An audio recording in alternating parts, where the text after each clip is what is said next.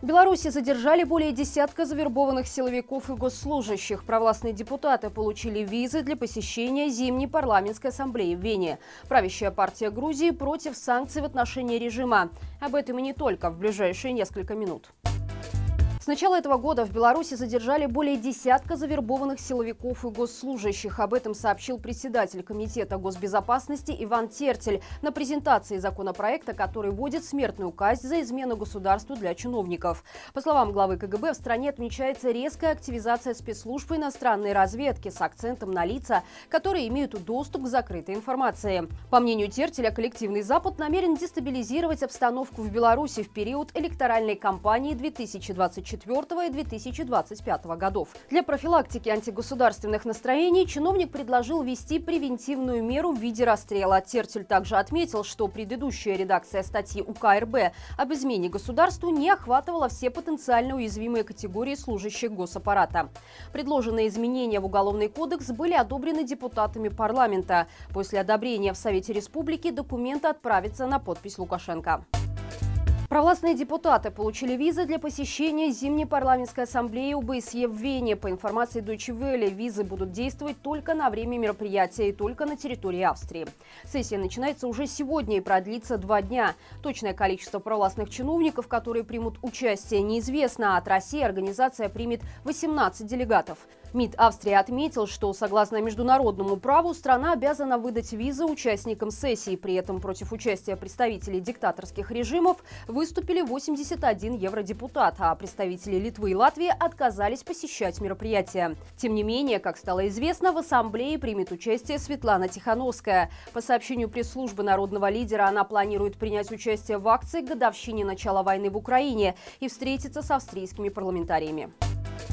Правящая партия Грузии не поддерживает санкции против белорусского режима из-за непризнания независимости Абхазии и Южной Осетии. Об этом заявил лидер грузинской мечты Иракли Кабахидзе. Политик отметил, что для государства важно сохранять имеющийся статус-кво в плане непризнания, и чиновники делают все возможное, чтобы его сохранить. При этом Кабахидзе резко обсудил встречу Лукашенко и главы самопоразглашенной республики Абхазия, которая состоялась на днях. Напомним, что после вооруженного конфликта 2008 года Грузия Грузия утратила контроль над двумя регионами, независимость которых активно поддержала Россия. Отметим также, что санкции Евросоюза против Лукашенко, его окружения и ряда белорусских организаций, включающих запрет на выдачу виз и заморозку активов, продлены еще на год. Белоруску смыло волной в море в грузинском Кабулете. Вечером 22 февраля Ирина Слюсарь гуляла по набережной вместе со своей собакой и подругой. Собаку накрыло волной, после чего девушки бросились ее спасать и сами оказались в воде. Подругу Ирины выбила к берегу, а сама она пропала без вести. Сейчас девушку ищут спасатели и волонтеры, но шансы на ее спасение невелики. Ирина родилась в Минске, закончила Академию искусств и занималась режиссурой. В эмиграции вместе с единомышленниками она основала театр кукол «Лось» и Светлячок. Это уже не первый подобный случай с белорусами в Грузии. 23 июля прошлого года недалеко от Батуми, в районе, где река Чарох впадает в Черное море, пропал Андрей Корсак. Близкие несколько дней прочесывали береговую линию в надежде, что его вынесло на берег в бессознательном состоянии. Однако чуда не случилось. Белорусский спортивный журналист Александр Ивулин вышел на свободу. В тюрьме он провел 624 дня, а сейчас он уже находится за границей. Ивулина задержали 3 июня 2021 года и сначала осудили на 30 суток якобы за флаг на окне. 2 июля стало известно, что его сделали подозреваемым по уголовному делу об организации групповых действий, грубо нарушающих общественный порядок. По версии обвинения, в 2020 году Александр двигался по проезжей части проспекта Независимости и улицы Сурганова в Минске, блокируя дороги. Кроме того, его судили за то, что на своем YouTube-канале он якобы размещал видео с дискредитацией властей и призывах к протестам. В итоге судья Сергей Шатило приговорил журналиста к двум годам колонии. В ноябре прошлого года МВД внесло Ибулина в список лиц, склонных к экстремистской деятельности.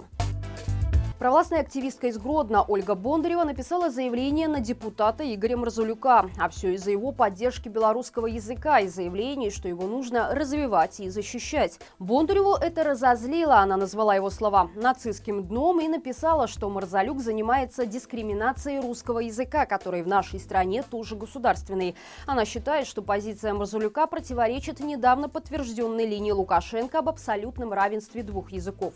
Бондарева упомянула слова нелегитимных Интимного о недопустимости разжигания розни на языковой почве и о врагах, которые стремятся нарушить белорусскую стабильность. По ее мнению, Марзалюк с этим успешно справляется. Не обошлось и без национализма в Украине, с которым она также сравнила слова депутата. После этих нападок Марзалюк обратился к генпрокурору Андрею Шведу и попросил его обратить внимание на активность блогеров-псевдопатриотов и призвал органы прокуратуры дать этому правовую оценку. А мы будем следить за развитием этой ситуации.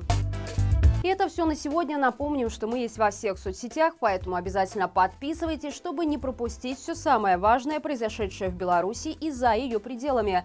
Хорошего всем вечера и живи Беларусь!